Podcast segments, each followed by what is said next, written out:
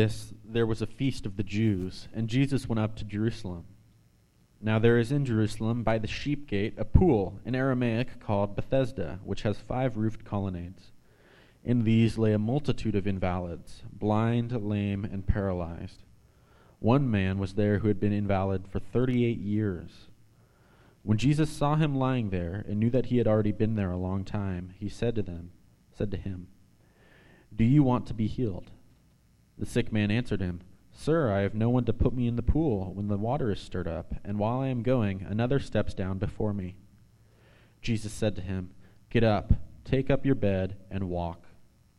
And at once the man was healed, and he took up his bed, and he walked. Now that day was the Sabbath. So the Jews said to the man who had been healed, It is the Sabbath, and it is not lawful for you to take up your bed. But he answered them, The man who healed me, that man said to me, Take up your bed and walk. They asked him, Who is the man who said to you, Take up your bed and walk? Now the man who had been healed did not know who it was, for Jesus had withdrawn, as there was a crowd in the place. Afterward, Jesus found him in the temple and said to him, See, you are well. Sin no more, that nothing worse may happen to you. The man went away and told the Jews that it was Jesus who had healed him. And this was why the Jews were persecuting Jesus, because he was doing these things on the Sabbath. But Jesus answered them, My Father is working until now, and I am working. This was why the Jews were seeking all the more to kill him, because not only was he breaking the Sabbath, but he was even calling God his own Father, making himself equal with God. There's a belief that bathing in the Ganges River in India can heal your body of sicknesses and disabilities, of disease and disabilities and even cleanse you of your sins. So there's all kinds of religious shrines there along the river. Uh, this is people from all over the world come to bathe in the Ganges River, even though uh, the ashes of cremated bodies are daily scattered in it, even though um, lots of sludge is dumped in upriver further, as well as human waste. I've been on the Ganges River in a boat. I did not try to find out if it would heal me. It's amazing that people will believe what people will believe or do when they are desperate, deceived, or hopeless. Today we'll read about a, a lame man who had waited by some healing waters for 38 years, but never made it to the water in time to receive its supposed healing properties. Even if he had made it and gotten healed, would that have solved his worst problem? His situation was hopeless. So we'll see how his encounter with Jesus addresses this question. Looking at the first three verses, after this there was a feast of the Jews, and Jesus went up to Jerusalem. Now there is in Jerusalem by the sheep gate a pool in um, Aramaic called Bethesda, which has five roofed colonnades. In these lay a multitude of invalids, blind, lame, and paralyzed. So it's Jesus' second of his three trips to Jerusalem that's recorded in John's gospel. He mentions a pool, Bethesda, by the sheep gate. It has five roofed colonnades like covered porches to protect people from, from the weather. In these colonnades lay a multitude of invalids, disabled people, blind, lame, and paralyzed. Now, some of you may wonder, if, you if you're paying attention to your Bible, you may wonder why it skips from verse 3 to verse 4, or verse 5, 3 to 5. Where did verse 4 go? So, just to mention that real quickly, um, in the, in some of the early manuscripts contain a verse that is not included in the older and best manuscripts. So the Bible has tons and tons, the New Testament has many, many thousands of manuscript evidence of what the original was. And because some of the better manuscripts, older ones, do not include this verse, it shows up in some of the more recent ones. Uh, your translators have just put it as a footnote in your Bible. So if you ever see that, it actually gives us great confidence we have God's Word as it was originally written because we have so many manuscript copies. You're able to go back and see where they might have inserted, like a scribe might have thought, well, they need to know this. So a scribe or a copyist might have thought, insert this verse so they'll understand it better. But it didn't seem to be necessarily in the original text. So that's what's going on there. If you want to know more about that, you'll go to Matt Q's class, How We Got Our Bibles. Free advertisement there. and it's very interesting because it really builds your confidence in the Bible rather than, than wondering, wow, there are mistakes, because they've really identified anything questionable. So, verse 5 one man was there who had been an invalid for 38 years. The only thing John describes about this invalid, this man, this one man, is the length of time that he had been crippled, he had been disabled, because it had taken away all his hope of a cure. Then in verse 6 says, Jesus saw him lying there and knew what he had already, that he had already been there a long time. He said to him, Do you want to be healed? So Jesus is walking through this whole crowd of, of disabled and sick people around this pool, and it says, Jesus saw the man. Well, of course. They, he's walking through a crowd and he sees this man, but, but out of this whole crowd, why does it say Jesus saw this one man when there are many people as he walked through the pool area? None of them recognizing who, who's walking through their midst is the one who, in whom was life, as John talks about back in John chapter 1, verse 5 and 4. Jesus is the one in whom is life. They don't recognize him for that, of course. They just see this man walking through. And of all the people who were there, he chose this one for healing. We don't know why he did. It's just he has reasons known only to him and his Father. Jesus knew that the man had been there a long time, whether he knew that um, supernaturally or naturally, it doesn't say. He, might, he could have asked people, or, or he might have, by his super enhanced capabilities, known that that man had been there for a long time. Either way, it doesn't matter. Jesus asked the man an amazing question Do you want to be healed? I mean, why did he think he had been there all this time? It's an amazing question to ask. But for hopeless people, it is a great question. See how the man answers in verse 7. The sick man answered him, Sir, I have no one, I have no one, I have no one to put me into the pool when the water is stirred up, and while I am going down, while I'm going, another one steps down before me. So, whatever the man thinks of this question, his answer shows he had seen as his only hope of getting well. You can hear in the man's answer a resignation to a situation. I hang out where healing could happen, but I have no way of getting, ever getting healed. I have no one, no human advocate. It's been the same thing for 38 years is his lament. So, in looking at that, I wonder how many of us have been stuck in brokenness, whether physical, emotional, spiritual, or otherwise, or relational even, in hopelessness or despair, and have long given up any real hope of being healed.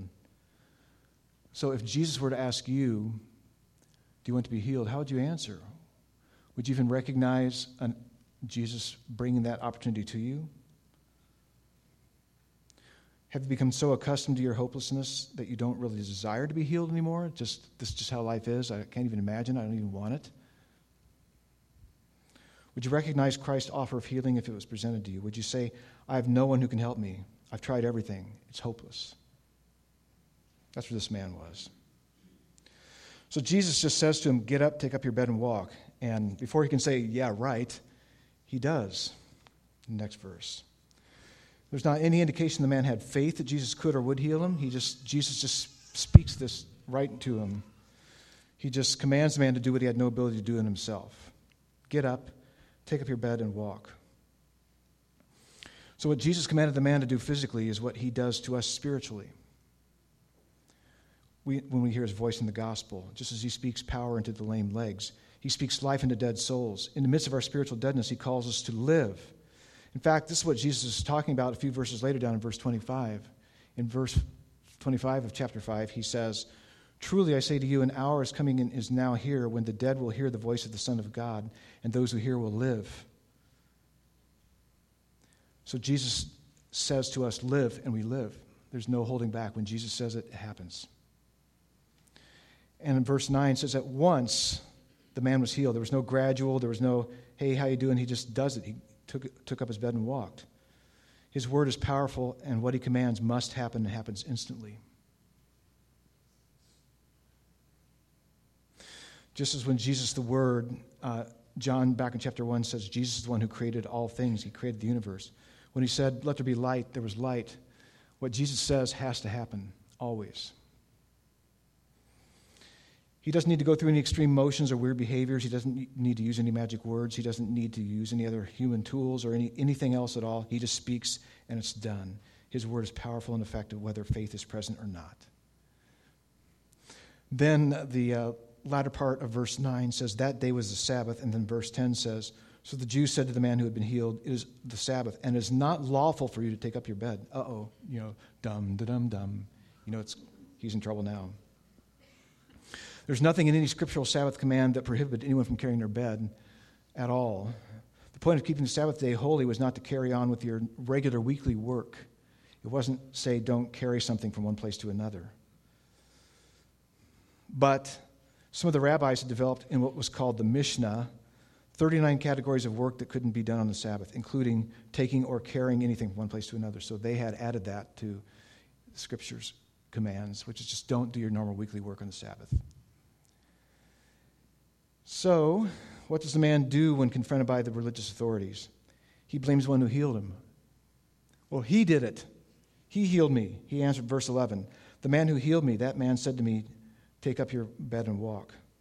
Now, from their perspective, the religious, the religious leaders, the one who told the man to violate one of those 39 categories of prohibited work is more at fault. So they ask him, Who's the man who said to you, Take up your bed and walk? Never mind did an amazing miracle just taken place and this guy's healed. Doesn't matter. All that matters to them is they, he violated their code. Don't walk. Don't carry something on the Sabbath. That's the epitome of legalism. For legalists, their rules are what matter, not people being set free from bondage.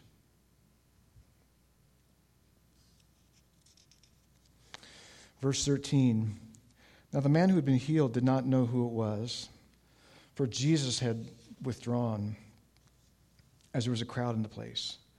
Now, Jesus, Jesus is not afraid of confrontation, but he often slips away so as to not unnecessarily get entangled in his enemy's plots or to create a big commotion with the crowds. But Jesus does go and seek this man out later. Verse 14. Afterward, Jesus found him in the temple and said to him, See, you're well. Sin no more, that nothing worse may happen to you. Does Jesus mean that when we have sickness or disabilities, it's a result of our own personal sin? Well, it was a popular notion in Jesus' day, as, as, we'll see when we get to chapter 9. I'll just mention to you, I don't think I had this on the screen, but beginning, beginning of chapter 9, as Jesus and his disciples pass by, they see a man blind from birth. And his disciples ask him, Lord, who sinned, this man or his parents, that he was born blind? And Jesus answered, It was not that this man sinned or his parents, but that the works of God might be, might be displayed in him. So it's not, not true, not absolutely not true, that all physical ailments are directly due to specific sins we have committed. It is true that all sickness and disabilities are a result of, of the fall. The sin of our first parents, Adam and Eve, when they fell, they brought physical illness, including up to including death, upon all people. But it's not true that every sickness is the direct consequence of our personal sins, as when people say this or that bad thing happened to you because of bad karma, that kind of thing. It doesn't mean that there is never, this doesn't mean it is never true that some sicknesses are the result of specific sins we've committed. There are some bad behaviors and habits that very clearly have consequences, such as um, drive under the influence of alcohol, you may end up hurting yourself and others or killing yourself and others. Or if you just eat Big Macs, supersized drinks, and fries only all the time, you're probably not going to be in very good health, probably going to have some extra weight. So there are things are very clearly a result of bad behaviors or, or harmful behaviors, but there are many that are not that way. Sometimes God may bring, people, bring sickness on people as only He can do for their sinning. So I'll illustrate with a couple examples from the Bible. In Acts chapter 12, Herod one day was speaking. He was giving a speech. He was being interviewed by CNN. And people were, the people were shouting, The voice of a God, not a man. Just like when you hear politicians speak, you're so impressed you say, Voice of a God, not a man. Maybe you don't say that. Immediately, an angel of the Lord struck him down because he did not give God the glory. And he was eaten by worms, you, and breathed his last. So here was a God caused sickness because of sin. Or King Uzziah was, was a pretty good king in his early days, but when he was strong, he got proud. He goes into the temple to burn incense, which only the priests were allowed to do, no king, just priests, descendants of Moses' brother Aaron. So they try to stop and they say, You're not allowed to do this, king. Please stop. He gets angry with the priest. He lifts up his arm with a censer to burn incense, and leprosy broke out on his forehead. And he was a leper till the day he died. So there's another example of God causing sickness for those who are sinning against him. Or on the other hand, Job was an upright man who suffered terribly. His servants and animals were all killed, his children all died. He had terrible sores on his skin that made him unrecognizable, and it dried up and got all scabby, and he had to scrape it off with potter, pottery, which is, sounds pretty hard and painful and gross. He didn't know why God had done this to him or why God had allowed it. We read, we get the story behind the scenes that Satan had challenged God about Job, saying, the only reason Job was upright was because God had so favored him. He says, if you take your favor away from him, he'll curse you right to your face. God said, okay, let's see. Just don't kill him. So Satan causes all these things to happen to Job. His friends show up, and they're so stunned by his appearance, they don't talk for a whole week, which they should have just kept doing that, because when they do talk, they get it wrong. They say, Obviously, Job, the reason this happened to you is because you have hidden sin in your life. God says, I do not. They said, Yes, you do. He says, No, I don't. Yes, you do. No, I don't. And you go back chapter after chapter after chapter of that. And at the end, you find out that even though God had to correct Job's view of his sovereign greatness, uh, that God said, But your friends got it wrong. And so Job was suffering horribly, but not because of his own sin. God had some other purpose that Job had no idea about. So some sickness is due to sin, but often it's not. Now, back to Jesus and the lame man, or ex lame man. Jesus said to him, Sin no more. And that could be translated, Stop sinning. The language Jesus uses here stresses urgency. Evidently, Jesus knows this man has an area of habitual sin in his life that led to his, his disability. He, um, why is Jesus so urgent this man stop sinning? Well, he says because something worse may happen to him if he doesn't stop his sinful habit, whatever it was. What could be worse? Well, you can imagine worse things not being able to walk. I mean, there are, he could have other things going on that suffer worse, but that's not what Jesus was talking about. Jesus didn't seek out this man just to make him well physically, he sought out this man to make him well spiritually, to give him spiritual wholeness. Something worse, then, is the final judgment. If you think suffering physical affliction as a consequence of your sin is bad, consider how much worse it is to suffer for all eternity because of God's judgment. That's far worse than any physical disability we could ever have without hope of recovery. Now, in Luke's gospel, some people asked Jesus about some Galileans who had, whose blood Pilate had mixed with their sacrifices. So, Luke 13, I think that's on the screen, but Luke 13, 1 to 5. There were some present at that very time who told him about the Galileans whose blood Pilate had mingled with their sacrifices. And he answered them, Do you think these Galileans were worse sinners than all other Galileans because they suffered in this way? No, I tell you. But unless you repent, you will all likewise perish. Or those 18 on whom the tower in Siloam fell and killed them, do you think that they were worse offenders than all the others who lived in Jerusalem? No, I tell you, but unless you repent, you will all likewise perish.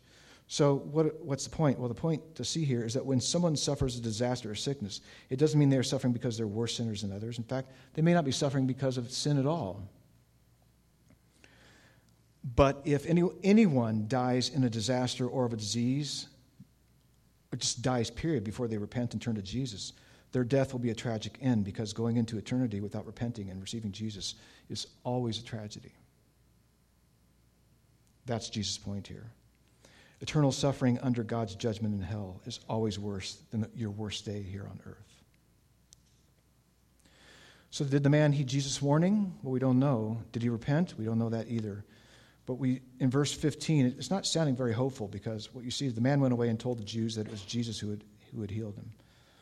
So um, he goes and tells the Jews that Jesus was the one who healed him. When he reports on Jesus, Jesus to them, he refers to him as the one who had healed him. You might think that would cause him to think, wow, this guy healed me. I've been sick for 38 years. I never thought I had any hope of being healed. I should be really grateful. I shouldn't get him in trouble. I should be thankful to this guy. But instead, he just goes to him and says, Nope, Jesus is the guy who healed me. And doesn't feel any loyalty to him, or he doesn't seem like he takes Jesus' warning to stop sinning seriously at all. So in verse 16, it says, This was why the Jews were persecuting Jesus because he was doing these things on the Sabbath. So the Jewish opposition to Jesus now, you kind of feel it building up till this point, but it now breaks into persecution. They don't say what, what they did, just as they're persecuting him. In verse 17, Jesus answers them. He doesn't say what they said, but he says, My Father is working until now, and I'm working. Jesus doesn't report any words they spoke, he just says, Jesus answered them. But this is the defense in response to their opposition. He says his Father has been working all this time until the present, and he is working. For, for this defense to be valid, Whatever justifies God's continuing to work from creation until now must apply to Jesus as well. So, the, again, the origin of the Sabbath day was that after God created the heavens and the earth in six days, he rested from all his work of creating on the seventh day. It's like when you work hard in your yard and it looks good, you want to just rest and enjoy it for a while. God, hey, I'm going to take a break here and just enjoy the creation that I just made. But from that point forward, he has a lot to do. He has to hold the universe together. It's hard to do, it's a big job. And then soon after that, is people rebel and they fall, and God has to work out a rescue plan to redeem humanity and creation. So he's got to work from that point forward all the time, never stops working. So Jesus says his, father's, his father has been working all this time until the present, and he is working. God couldn't retire at that point, as after the six days, as there was so much more to do in, in sustaining the universe and, and carrying out the plan of redemption. So this means that God himself has not been observing the Sabbath day ever since that time. God himself has worked many, many Sabbaths. So what Jesus is saying is that if it is right for God the Father to be working on the Sabbath, those same reasons make it right for him to work, so to speak, on the Sabbath. If you want to call healing somebody work. Now, Jesus could have argued that their interpretation of the Sabbath was incorrect, which it was. It was, they, it was not scriptural, what they were upholding for Sabbath law that the uh, prohibition of work on Sabbath referred to work normally done in the other six days of the week. Certainly wouldn't apply to a man who had been an invalid for 38 years, who gets miraculously healed and then carries his bed home. So it seems Jesus could have avoided the resulting controversy to the extent that it escalates to if he would have just kept his defense focused on their, their wrong application of the Sabbath law, to Jesus telling the man to carry his bed. If he just would have stuck with that, it would have been okay, but instead he he gives this reasoning that my father's been working and I've been working. So why does he do that? Because he, he should know they're, they're going to accuse him of blasphemy and they'll want to kill him. Well, the reason Jesus does, I believe, is because who he is is the biggest issue of, for all people to embrace. Jesus is God's Son, and that's the most important truth. So he's going to make an, an issue here. In this verse 18, this was why the Jews were seeking all the more to kill him because not only was he breaking the Sabbath, but he was even calling God his own father, making himself equal with God. So some say the Jews misunderstood this. They didn't they got him wrong on this. But if they did misunderstand him and Jesus really wasn't claiming to be equal with God, because he wasn't really equal with God if he, if he wasn't, if you're following what I'm saying here, if Jesus really was not equal with God, he should have not let, not let them think that. He should have corrected him. He should have clearly denied this is what he meant and correct, corrected them. But he wasn't claiming to be a competitor God or another God. Jesus was calling God his own Father because he was God's Son.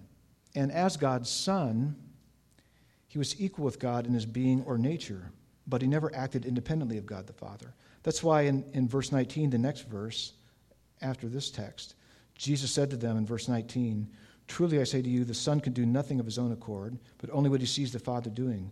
For whatever the Father does, that the Son, that the Son does likewise. It's not that isn't denying his equality with God, it's denying God the Son ever acts on his own. The Trinity, God, Father, Son, and Holy Spirit, is not comp- competing with one another. They don't, they don't disagree, they don't have debates about things. They're unified. So Jesus always d- does what he sees the Father doing as God's Son. And later in verse 23, he's, he's going to say, uh, God has given, the Father has given all judgment to the Son, that all may honor the Son just as they honor the Father. So if Jesus is not equal with God, this is an outrageous and blasphemous claim he'll make when he says, Everyone must honor me, God's Son, as they honor the Father. So I hear people say things like this sometimes. If Jesus was really God, he should just come out and say it. Well, here in chapter 5, he comes out and clearly says he is God. he's equal with God. It can't be any more clear than this. Jesus was equal with God, but he came in disguise, as it were, because he came to die for the sins of the world. Paul writes about this in Philippians 2, verses 6 to 8.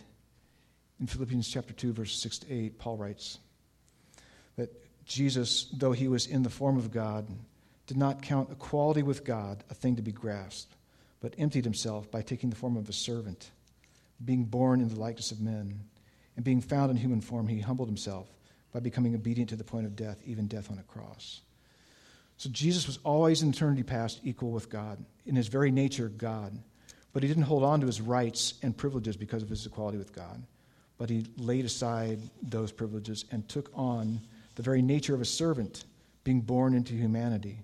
And as a human being, he humbled himself by becoming obedient to lay his life down on death on the cross. Not like Jim Carrey and Bruce Almighty. I don't recommend that movie, but if you've ever seen it, Bruce Almighty, uh, God says, okay, you want to be God? He gives him his power. Bruce uses it in really selfish and profane ways. That wasn't Jesus. Jesus uh, laid down his life as a servant to redeem people. Since Jesus was both God and man who took on the role of a servant, obedient to God the Father and to suffer for our salvation, sometimes you'll hear him speaking as a human being, sometimes you'll hear him speaking as God. So you can't, you never can, Jesus does not fit any mold of anyone that has ever existed. You can't make sense of him by any human standards. He is utterly, utterly unique. So, what is the main point of this passage? What should we take away? Well, the true statement is this Jesus defies man made religion by working God, his Father's works, in healing the hopeless, and calling them to stop sinning and start believing. Jesus defies man made religion by working God, his Father's works, in healing the hopeless, and calling them to stop sinning and start believing. Man made religion has no power to heal, heal the brokenness of the human condition. Even if it could provide physical healing, it could not free us from the root of all of our problems, that is, sin. Could not ever deliver us from that. When Jesus healed people physically, he did these as signs to reveal himself as God's appointed, anointed, and sent Savior. It's not that he didn't have any genuine compassion for those who, who he healed. He did. He had compassion for people. But he, the main reason he healed them was for a sign to identify who he is. Remember, the most important thing that Jesus was about was showing people who he is. Because when you get to the end of John's gospel, he says, I wrote these things so you would believe that Jesus is the Christ, the Son of the living God, and believing you may have life in his name. So until you get that right in your belief, you can't have life in his name. So Jesus is doing these things not just out of compassion only, but to show people who he is and who he was. So he didn't come the first time just to heal physical diseases. It's clear he had the power to heal any and every affliction. He could have walked that whole place around Bethesda and just said, Hey, everybody, listen up. Anybody who has affliction or sick, you're healed. Boom. And hundreds and hundreds of them would have been healed right there in the spot. Would have been super impressive. But he wasn't there just to impress, he was there to do his Father's works. He came to accomplish what was needed for the truest deepest and eternal healing for those who would put their trust in him. So you may not, have had a disability or sickness for 38 years and felt the hopelessness of that. This man did. Jesus delivers him from that with a word. But what should have made him feel even more hopeless was when Jesus said to him, Stop sinning so nothing worse may happen to you. But it seems like these words made no impact on him at all. He just goes to the, he just goes to the leaders and says, Hey, this guy who healed me, and, and that's the last you hear of him what he should have done is realize this man who just commanded his 38 year long disability away just called him to do the impossible stop sinning. I don't know if you ever tried to stop sinning. It's really hard, it's tough. In fact, nobody ever has done it yet except the one who never started, which is Jesus. So he should have heard that and, and despaired even further because there's no way, if that's the condition for nothing worse to happen, he's in terrible trouble.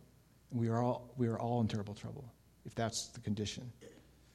But rather than getting Jesus in trouble with those who were only concerned with people, the people toe the line of their man made religion, he should have looked to the one who had power over his disability as one who might also have power to heal him from his sin problem.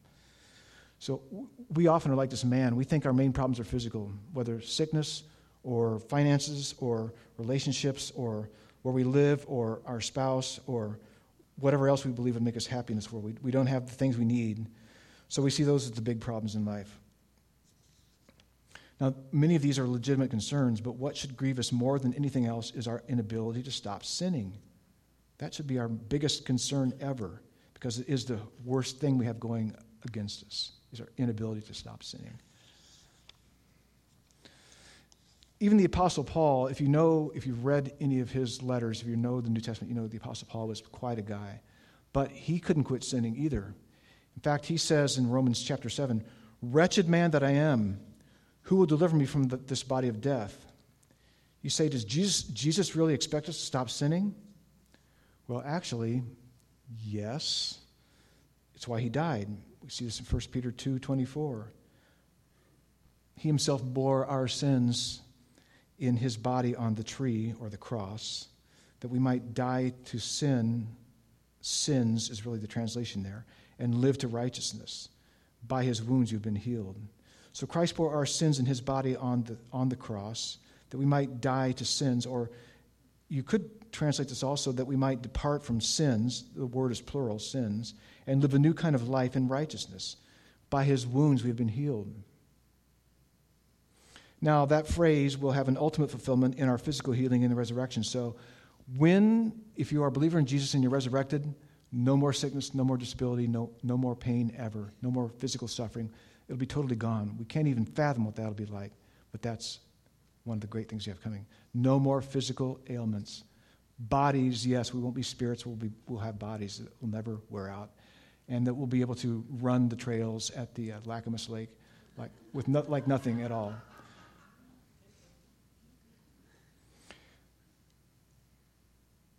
But in this context, Peter's talking about spiritual healing, freedom from bondage to sin. So Jesus, he still heals physically, miraculously sometimes today. He'll do that.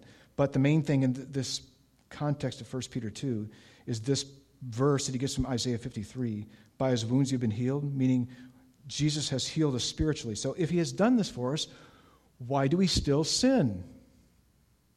I mean, really, if Jesus has given us this new life, sin free power, why do we still sin? I hate it. Well, you may know what the answer is. Already, the sin antidote has entered us through faith in Christ, but not yet has it fully reached its goal. So, already, yes, we have the antidote, but not yet complete healing has not taken place.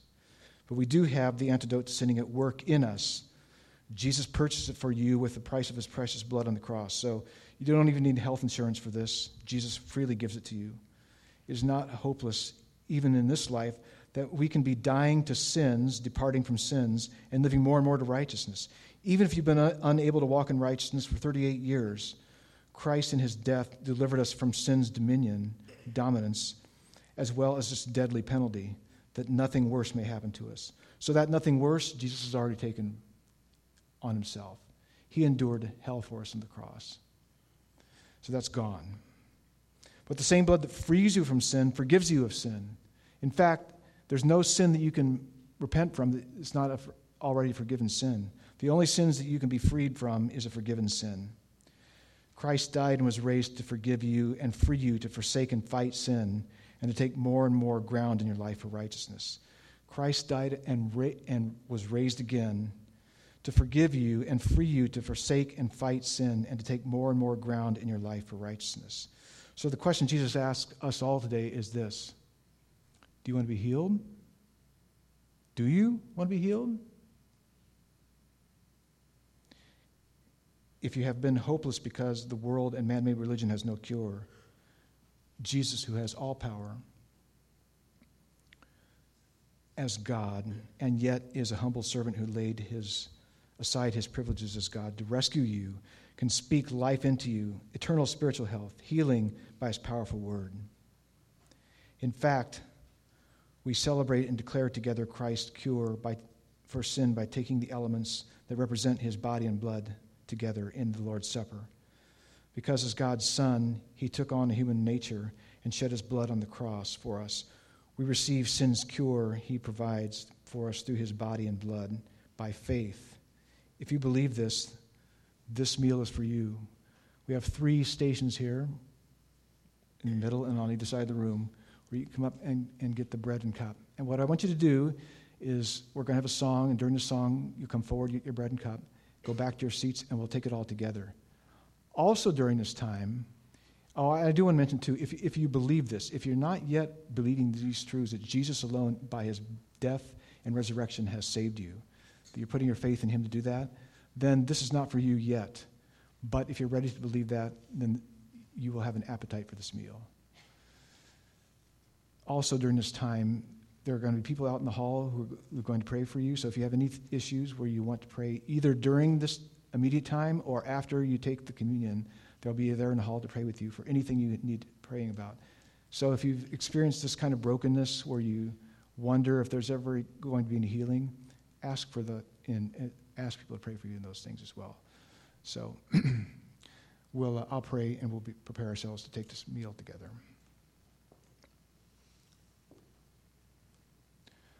Father, we give you thanks for this Jesus Christ, who is equal with you, who is a servant of servants, who came into our mess for broken people who had no hope, who had only expectation of something worse because we could never quit sinning. But because you sent the sinless one to die for us on the cross and be raised again for us, we have his life in us. And we know that it will reach its goal of bringing us to full resurrection life one day where there will be no more sin. I pray, Father, for anybody in this room who has not yet sealed that by faith, by receiving Jesus in all that he has done for them, that they would not leave here today without talking to somebody or talking to you about, yes, I know Jesus is my only hope. Only in him, him alone who is God and man, the only person like him, the God man, Jesus Christ. Only he could purchase for me and accomplish for me an eternal salvation that could never be taken away. Thank you for this gift, Father. So, as we take these elements together, as we will after we receive them, um, prepare our hearts, Father, to celebrate this great salvation He accomplished by taking on a body, by shedding His precious blood on the cross for us. In Jesus' name we ask these things. Amen.